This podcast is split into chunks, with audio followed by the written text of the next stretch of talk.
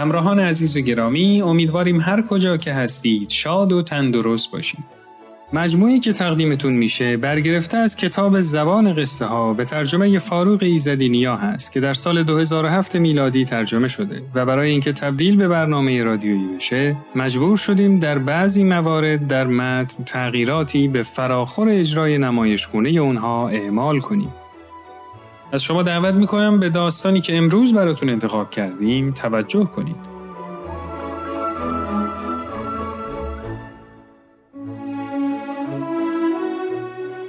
این داستان دخترکی با سیب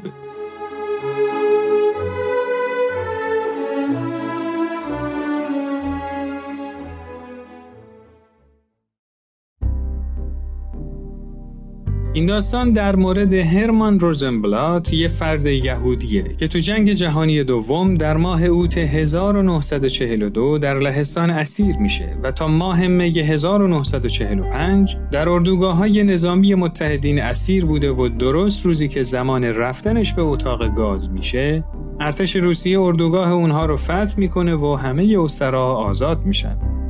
یکی از خاطرات جالبی که هرمان روزنبلات در این دوران داشته آشنایی با دخترک روستایی بوده که مثل یه فرشته نجات در کنار اردوگاه پیداش میشه و هر روز با دادن سیب یا خوردنی های دیگه به هرمان امید زندگی میده.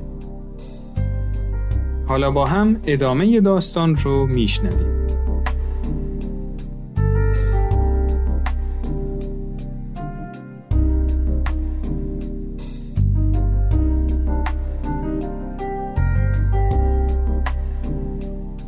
بعد از آزادی از اسارتم به انگلستان رفتم و تحت حمایت مؤسسه خیریه یهودی در اومدم.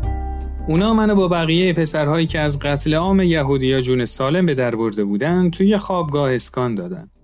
همونجا بود که تصمیم گرفتم تو رشته الکترونیک تحصیل کنم. بعد از فارغ و تحصیلی به آمریکا اومدم. یکی از برادرام قبل از من به این کشور اومده بود. در جنگ کره در ارتش آمریکا خدمت کردم و بعد از دو سال به نیویورک برگشتم و تا اوت 1957 یه مغازه تعمیر لوازم الکترونیک برای خودم باز کردم. یه روز دوستم سید که تو انگلستان باهاش آشنا شده بودم پیشم اومد و گفت هرمان امروز با یه دختر قرار ملاقات دارم که یه دوست لهستانی هم داره می‌خوای بیای تو هم با اون آشنا بشی؟ قرار ملاقات با کسی که تا حالا ندیدمش؟ ابدا من اهل این کارا نیستم. اما سید دست بردار نبود. اونقدر گفت تا منو راضی کرد که با هم راهی برونکس بشیم تا اون با دوستش باشه و من هم در کنار دوست دوستش روما. باید اعتراف کنم برای یه قرار ملاقات بدون مقدمه چندان هم بد نبود. روما در بیمارستان برونکس پرستار بود. مهربان و تیزهوش و زیبا. با موهای مجعد قهوه‌ای و چشمان سبز بادومی که برق زندگی رو می‌شد تو اونا دید. چهار نفری به جزیره کانی رفتیم. روما دختری معاشرتی بود. صحبت کردن با اون خیلی هم لذت بخش بود. معلوم شد که اونم از این روش قرار ملاقات گذاشتن بدون مقدمه خوشش نمیومد. جالب اینجا بود که هر دو نفر ما با اومدنمون فقط خواسته بودیم در حق دوستامون لطف کرده باشیم.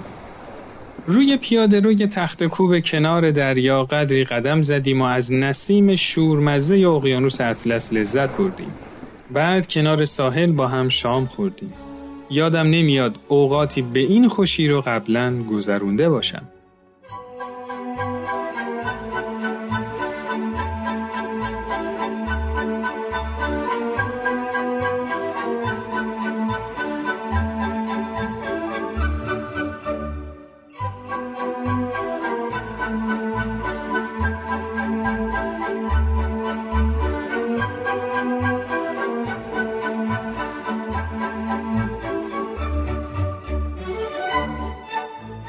به اتومبیل سید برگشتیم.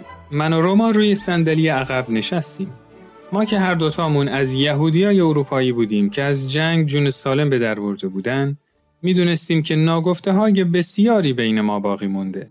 روما برای شروع صحبت با لحنی ملایم گفت دوران جنگ کجا بودی؟ تو اردوگاه مختلف خاطرات وحشتناک دوری اسارت هنوز توی ذهنم زنده است. خیلی سعی کردم اون دوران رو فراموش کنم. اما هرگز امکان نداره. خانواده منم توی مزرعه تو آلمان نزدیک برلین قایم شده بودن. پدرم با یک کشیش آشنا بود. اون برامون اوراق آریایی درست کرده بود. تو نظرم مجسم کردم که روما هم باید خیلی زجر کشیده باشه. اما چیزی که مهم بود این بود که هر دو نفرمون زنده مونده بودیم و حالا قدم به جهان تازه‌ای گذاشته بودیم. روما ادامه داد. نزدیک مزرعه یه اردوگاه بود. پسرکی رو اونجا می‌دیدم که هر روز براش یه سیب مینداختم عجب تصادفی. روما هم به پسر دیگه ای مثل من کمک کرده بود.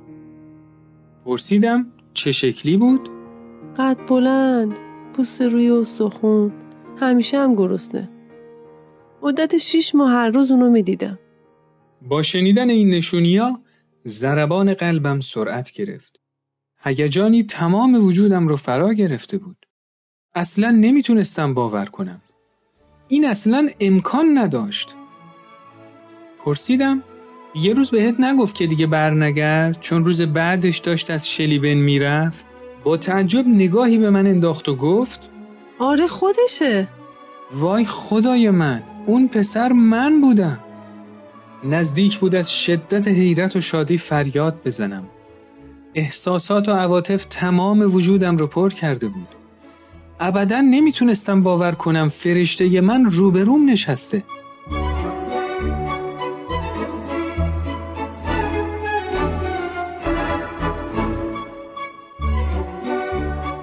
بهش گفتم دیگه نمی‌ذارم بری. همینطوری که روی صندلی عقب اتومبیل نشسته بودیم ازش خواستم با من ازدواج کنه. ابدا نمی‌خواستم صبر کنم. اون گفت تو دیوونه ای. اما از من برای ملاقات با پدر مادرش برای شام شنبه شب دعوت کرد. منم هفته بعد به دیدارشون رفتم. خیلی چیزا بود که می‌خواستم درباره روما بدونم. اما مهمترین چیزایی که همیشه در موردش می‌دونستم استقامتش و خوبیش بود. چند ماه در بدترین شرایط پشت حصار اردوگاه اومده بود و به من امید داده بود. حالا که یه بار دیگه اونو پیدا کرده بودم چطور می‌تونستم رهاش کنم تا دوباره اونو از دست بدم؟ روما بالاخره اون روز جواب مثبت داد و من هم به قول خودم عمل کردم. حالا بعد از پنجاه سال که از زندگی مشترک ما میگذره و دو فرزند و سه نوه داریم هرگز نذاشتم از کنارم دور بشه و قدرش رو می‌دونم.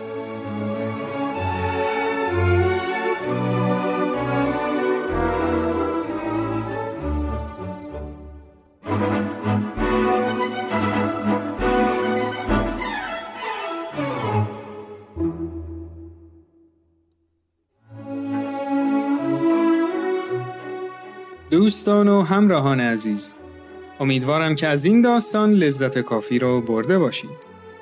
شما می‌تونید این مجموعه رو در تارنما شبکه های اجتماعی تلگرام و SoundCloud Persian BM دنبال کنید و از طریق این کانال هم می‌تونید با ما در تماس باشید. تا برنامه دیگه و داستانی دیگه روز و روزگار خوش.